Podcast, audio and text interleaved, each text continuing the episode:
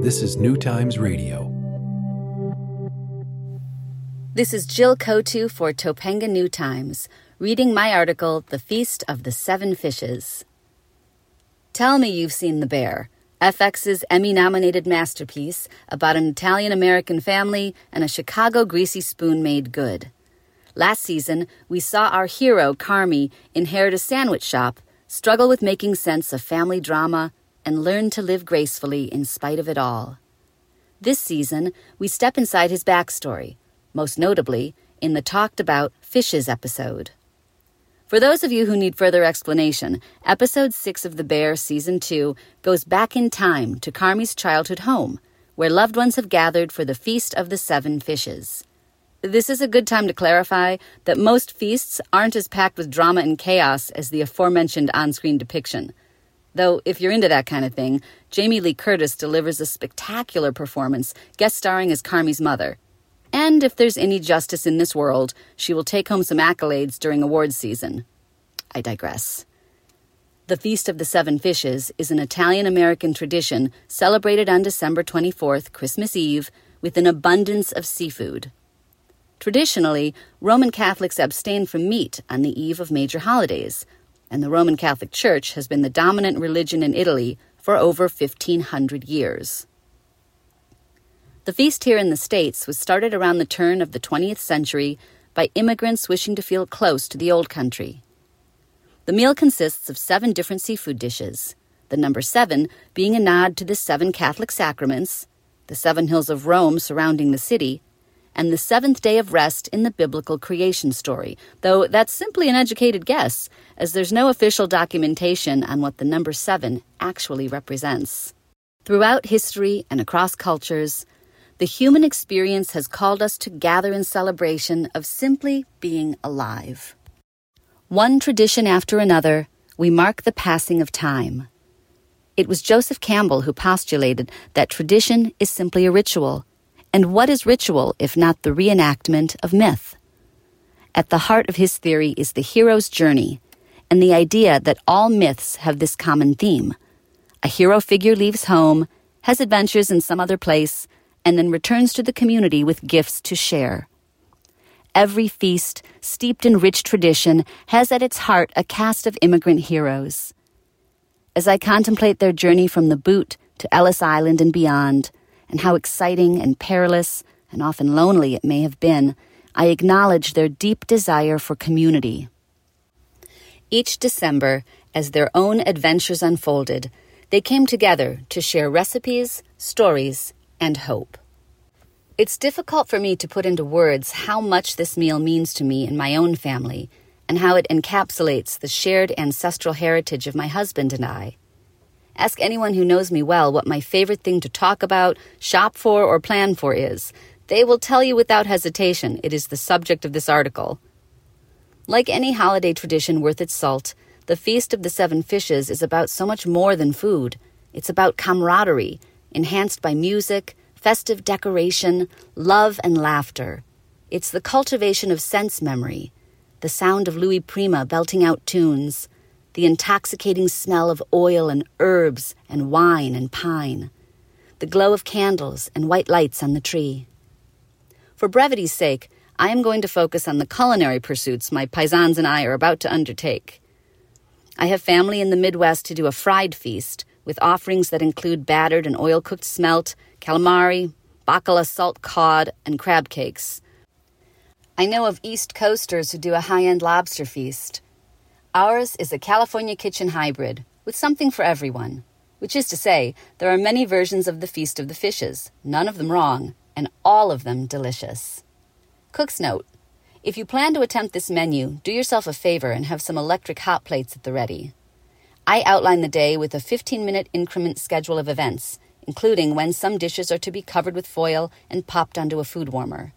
Others can be made in advance, such as salad dressing or parboiled risotto. Timing is everything. Finally, if you are lucky enough to be invited to such a meal, don't be a putz and bring an eighth fish. Show up with a nice panettone or tray of cannoli instead. Let's break it down. Antipasto octopus cold salad. Friends, here's where I cheat. I make an early morning pilgrimage to Santa Monica Seafood for many of the necessary ingredients, at which time I buy their prepared octopus salad. It is fantastic, and I doubt I could improve upon the flavor. Another antipasto, gluten free calamari. Ian's gluten free panko breadcrumbs are my go to. The company has been on a pandemic induced hiatus. However, their products are slowly trickling back onto shelves and into Amazon carts.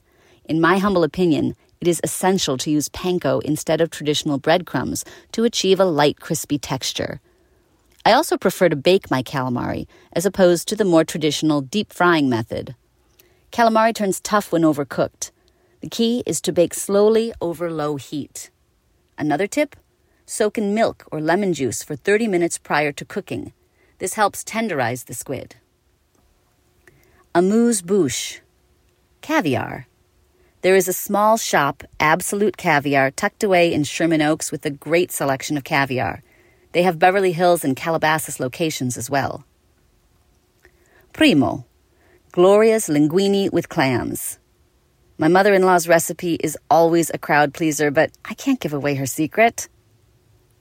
Editor's note We do hate to disappoint, so we've adapted a New York Times cooking recipe using canned clams that we have found excellent for the occasion. Mix four to six servings.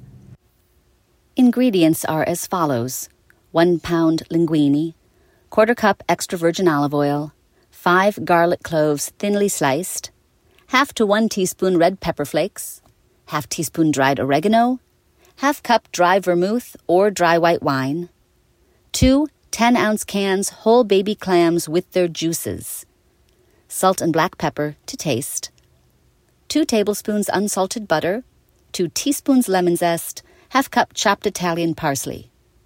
Directions Bring a large pot of salted water to a boil, add the pasta, and cook until 2 minutes short of al dente. It will finish cooking in the sauce. Reserve half cup pasta water, then drain pasta. While the pasta cooks, make your sauce. Heat the oil in a deep sided 12 inch skillet over medium.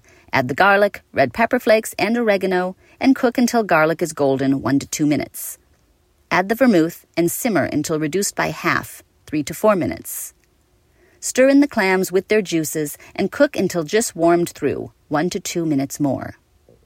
Add the cooked pasta directly to the skillet along with the butter and lemon zest and toss until the butter has melted and the pasta is glossy with sauce. If needed, add quarter cup reserved pasta water.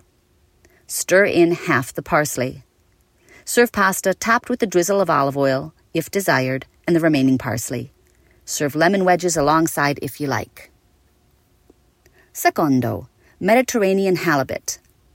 This was my father's favorite.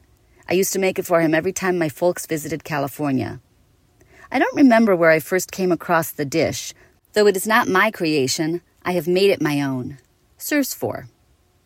Ingredients as follows one and a half pounds halibut fillets, 2 cups tomatoes, canned, diced, and drained, 3 quarter cup pitted Kalamata olives, 3 tablespoons capers, drained, 2 tablespoons olive oil, 2 garlic cloves, minced, 2 shallots, minced, 1 teaspoon good balsamic vinegar, preferably the syrupy kind, 1 8 teaspoon red pepper flakes, those are optional, 6 to 8 fresh basil leaves torn, and fresh ground black pepper.